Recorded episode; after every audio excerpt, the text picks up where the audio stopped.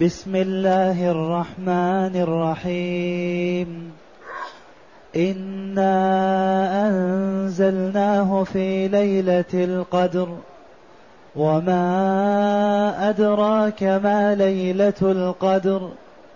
ليلة القدر خير من ألف شهر. تنزل الملائكة والروح فيها بإذن ربهم من كل أمر. سلام هي حتى مطلع الفجر. هذه السورة العظيمة سورة القدر. قيل هي مكية وقيل مدنية. وقد اصطلح علماء التفسير رحمة الله عليهم على أن ما نزل من القرآن قبل هجرته صلى الله عليه وسلم من مكة إلى المدينة يسمى مكي وما نزل بعد هجرته صلى الله عليه وسلم من مكة إلى المدينة يسمى مدني. فما نزل بمكة ثلاث عشرة سنة ينزل القرآن. وعشر سنوات بالمدينة فمدة حياة النبي صلى الله عليه وسلم في النبوة ثلاث وعشرون سنة صلوات الله وسلامه عليه. عشر منها في المدينة وثلاث عشرة بمكة. وهذه السورة قيل نزلت بمكة وقيل نزلت بالمدينة. يقول الله جل وعلا إنا أنزلناه في ليلة القدر. إنا أنزلناه أي القرآن. أنزله الله جل وعلا في ليلة القدر. وقال إنا انزلنا وقال في ليلة مباركة. وقال تعالى شهر رمضان الذي أنزل فيه القرآن هدى للناس وبينات من الهدى والفرقان. فقد ابتدأ نزول القرآن في شهر رمضان في ليلة القدر. وهل هو ابتدأ النزول واستمر لمدة ثلاث وعشرين سنة؟ أم أنه أنزل الله القرآن من اللوح المحفوظ إلى البيت المعمور في السماء الدنيا جملة واحدة ثم نزل به جبريل على النبي صلى الله عليه وسلم حسب الحاجات والوقائع وإجابة الأسئلة التي سئل عنها النبي صلى الله عليه وسلم. قولان للعلماء. فنزول القرآن في رمضان أهو جملة واحدة؟ أم ابتدأ بنزوله في القرآن واستمر لمدة ثلاث وعشرين سنة؟ إنا أنزلناه في ليلة القدر. وهذه الليلة العظيمة سميت ليلة القدر. لما؟ أقوال للعلماء رحمهم الله. ليلة القدر أي ليلة العظمة. لأن صاحب القدر وصاحب العظمة يقال له قدر. هذا له قدر وهذا لا قدر له. يعني هذا له منزلة وعظمة عند الناس وهذا لا. ليلة القدر ليلة العظمة وما وهي ليلة عظيمة.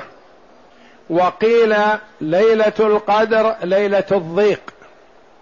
وذلك أن الأرض تضيق بالملائكة تمتلئ من الملائكة وجاء القدر بمعنى الضيق ومن قدر عليه رزقه فاقدروا له ضيقوا عليه. وهكذا فيأتي القدر بمعنى الضيق.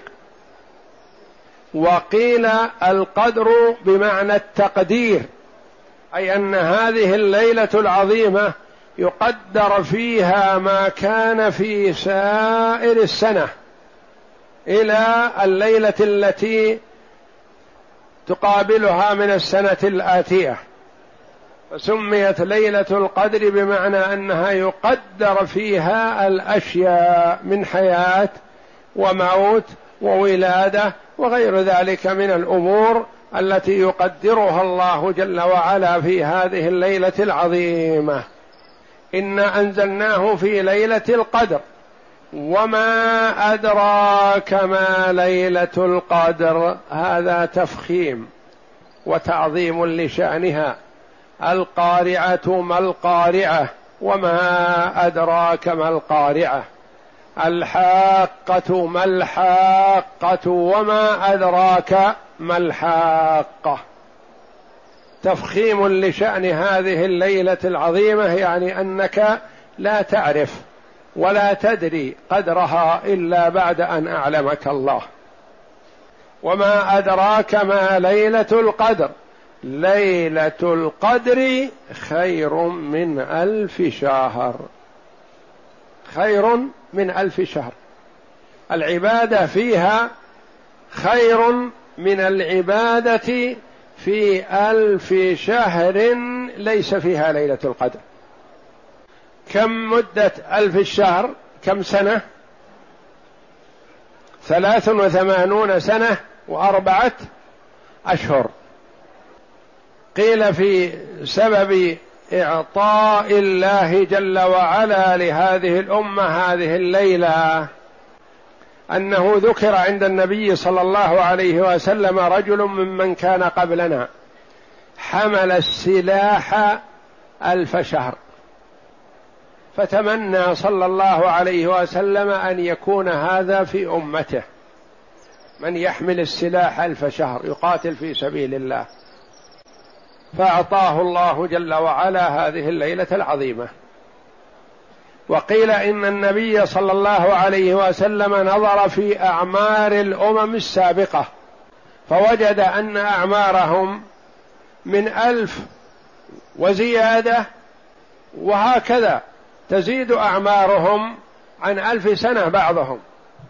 كما مر بنا أن نوحا عليه السلام وكما هو وارد في القرآن لبث في قومه يدعوهم إلى الله جل وعلا ألف سنة إلا خمسين عاما.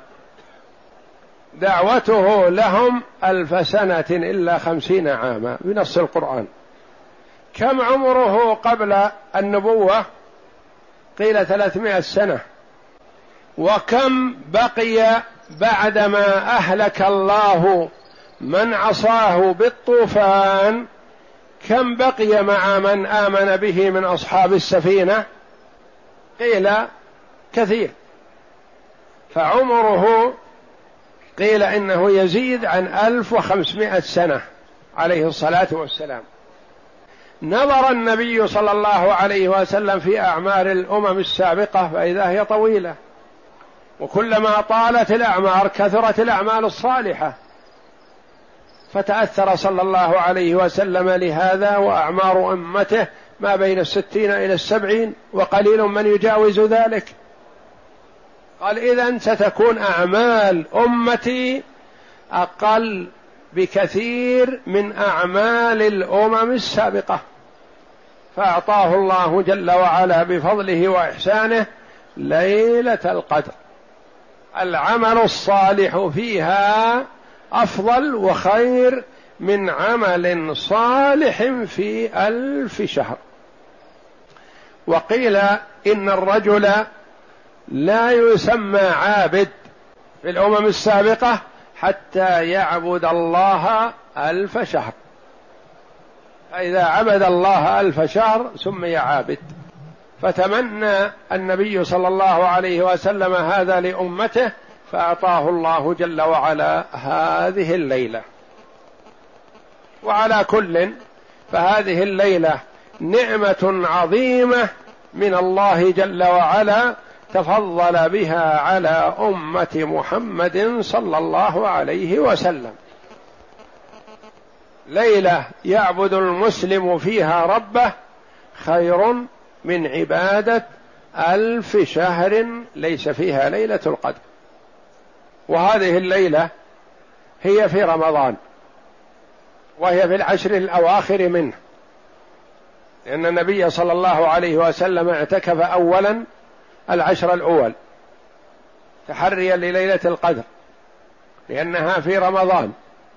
شهر رمضان الذي أنزل فيه القرآن مع قوله تعالى إنا أنزلناه في ليلة القدر. فتحراها في العشر الأول ثم تحراها صلى الله عليه وسلم في العشر الأوسط ثم تحراها في العشر الأواخر واستقر على هذا. وأخبر أنها في العشر الأواخر. وقال تحروها في العشر الأواخر وفي أوتاره.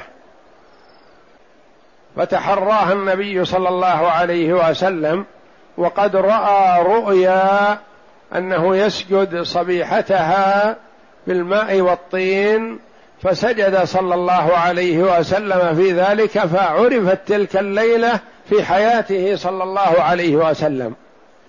ولا يلزم أن تكون مستقرة في كل السنوات في ليلة واحدة. قد تكون في سنة ليلة إحدى وعشرين وتكون في سنة ليلة ثلاث وعشرين وفي سنة ليلة خمس وعشرين وهكذا.